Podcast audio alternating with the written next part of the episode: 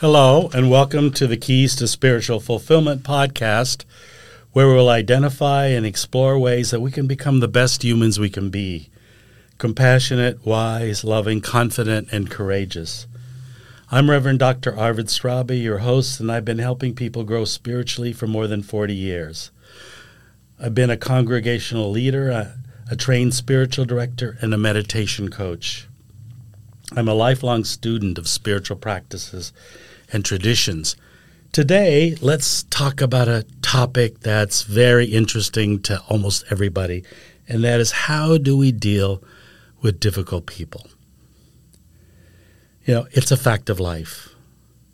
Because we live with others, some of them are going to drive us crazy. You know, I have my share of people like that. I'll admit it. I think I should be some kind of an expert by now. But I've got a confession to make. There's one guy that just drives me crazy.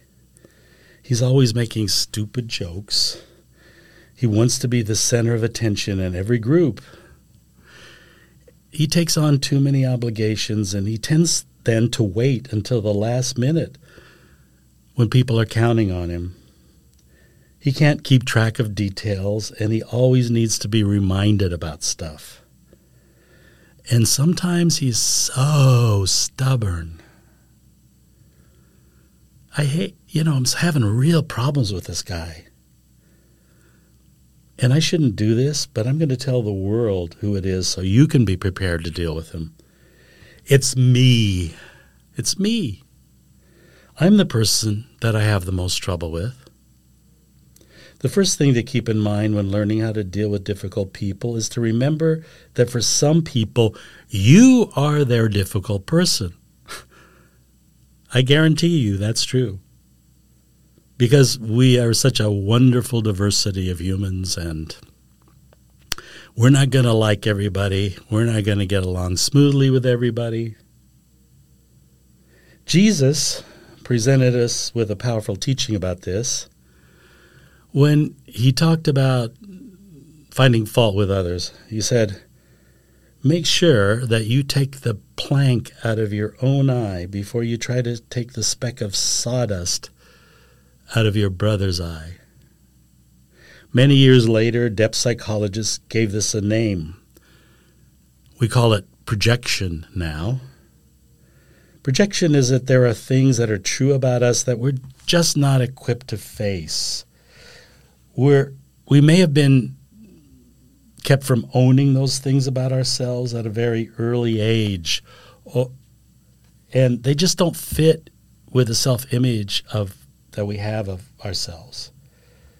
Now, everybody's different, but sometimes this part of ourselves that th- this part that's rejected is anger in women and often it's also it's fear and sadness in men but like i said depending on your unique history and makeup it could be anything.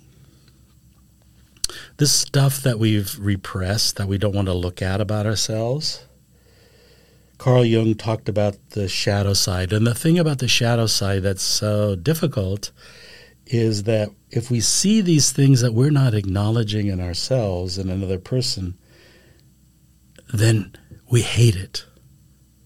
We despise it. So if you see these things in another person and you just can't stand it,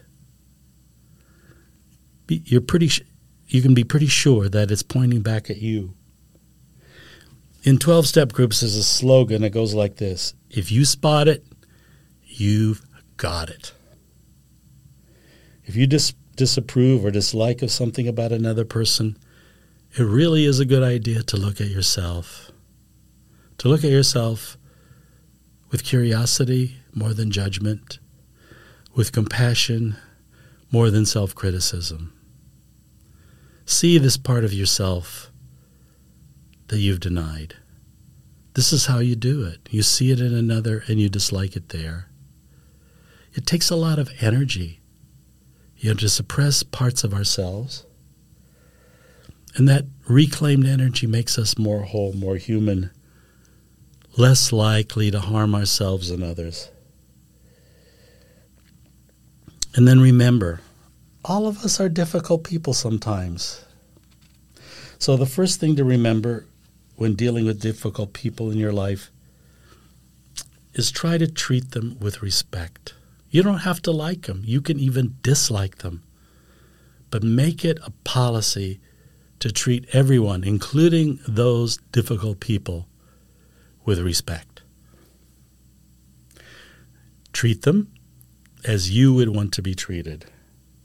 I know, yeah, even them. Now, this is a difficult spiritual practice, but it is so rewarding. And it's so available, you know, because it's something that all of us need to deal with. And doing that strengthens our emotional and intelligence and maturity.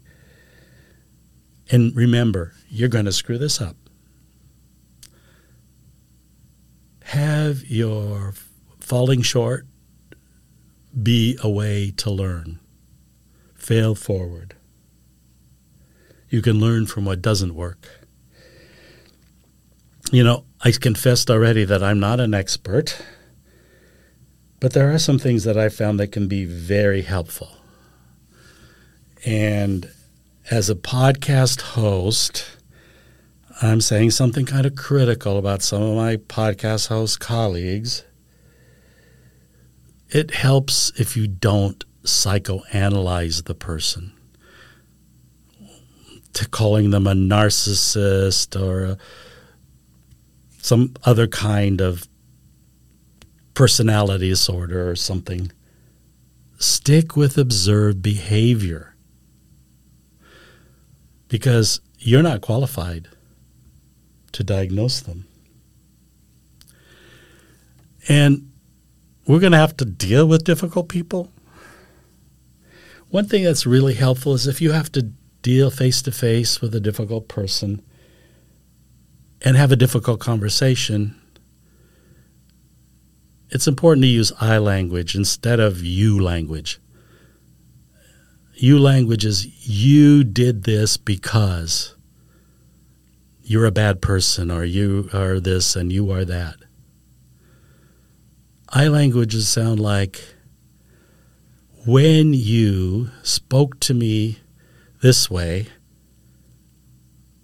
it felt like sarcasm to me and that hurt me. That's I language. You take responsibility for your own reaction and the other give the other person a chance to engage with your reality. Now, they could not take your reality. That's another story. But most people will. It's much easier for them to hear it if you use I language. It's important um, for some relationships that we have that we clear up conflict and misunderstanding as soon as we can. So, if possible, it would be good to pick a time to do it. I need to talk to you about the incident around our deadlines for the project we have together. When would be a good time? Can we talk about that now, or is another time better? Would be an example. So you can tell the person what made you upset or what made you angry and why using I language. But here's an important point not when you are in the middle of that anger. Because the energy of anger can really make people defensive. I like the way the social psychologist, a very popular social psychologist, Brene Brown, recommends that we do it. She says, the story I'm telling yourself, telling myself about not meeting the deadline for the project we have together is that you don't care enough about it. But that's the story I'm telling yourself. What's your reality?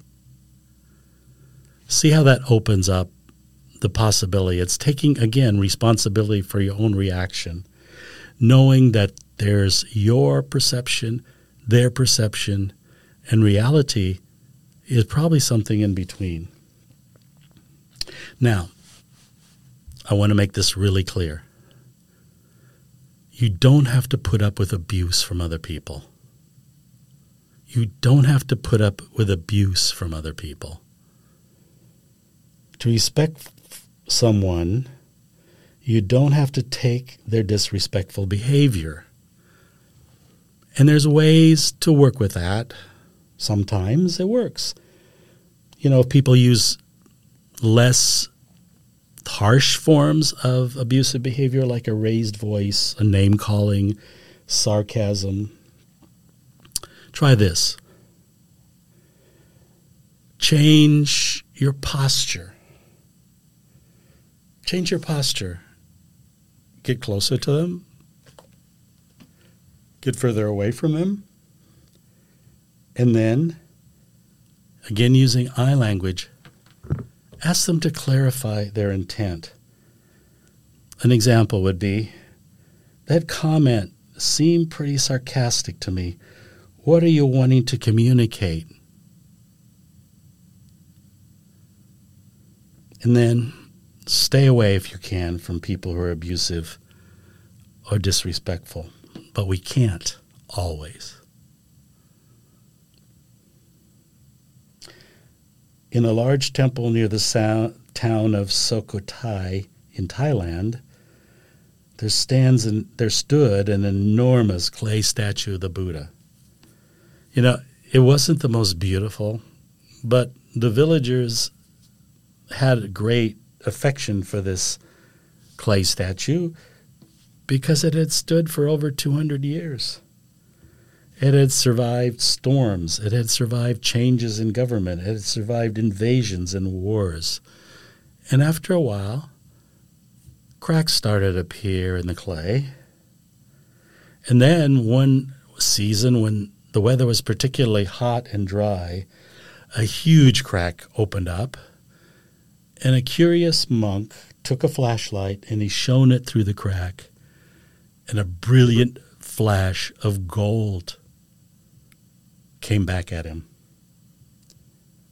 Nowadays, you can travel to Sukhothai and see one of the largest gold statues of the Buddha in the world. Beneath the mud and clay is gold. And we're like that. We have an inner brilliance and goodness, and that's our birthright.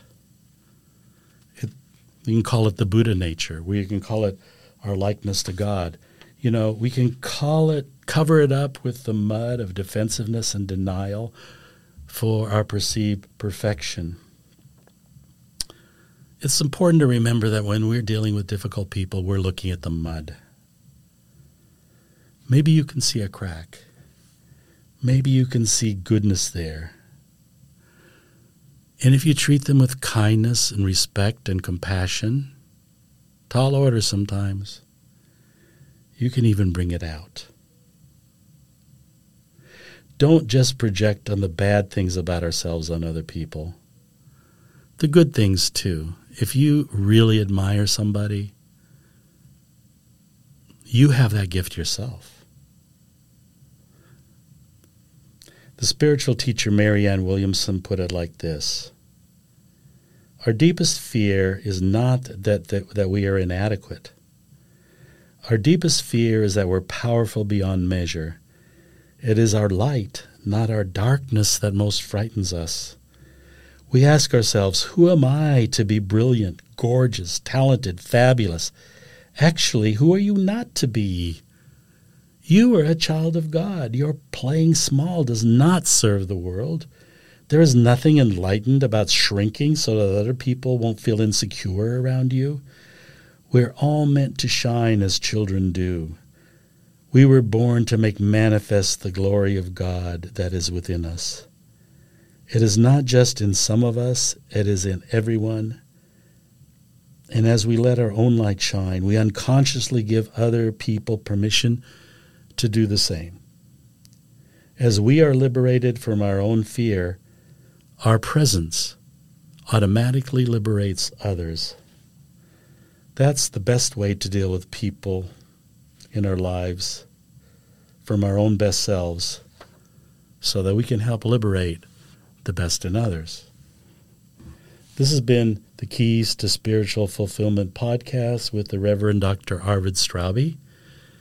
If you enjoy this podcast or any of these episodes, feel free to share it with a friend or give us a rating so that this prod- podcast can be interesting and beneficial to other people, to more people. In the meantime, let me respectfully remind you that life and death are of ultimate concern. Time passes swiftly by, and opportunity is lost. Wake up. Wake up. Do not wander your precious life. Till next time.